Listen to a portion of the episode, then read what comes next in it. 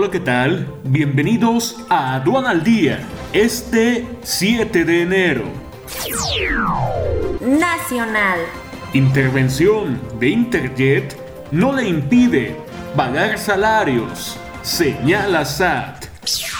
El Baster Gordillo gana juicio al SAT ante Tribunal Federal de Justicia Administrativa. Entre personal de salud, uno de cada diez contagios de COVID-19 en México. En 2020, los bonos mexicanos fueron los más liquidados. Bancos inician el año con el pie derecho en bolsa. Pandemia no es obstáculo para la migración por México.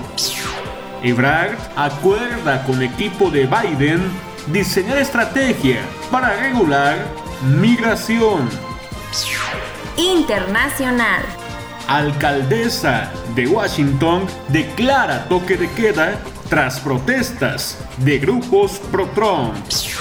China supera a Japón en número de grandes empresas. Quédate en casa y actualízate con la séptima actualización integral aduanera este 21 y 22 de enero, totalmente en línea. Conoce el temario completo e inscríbete ya en sencomex.com. Este es un servicio noticioso de la revista Estrategia Aduanera. EA Radio, la radio aduanera.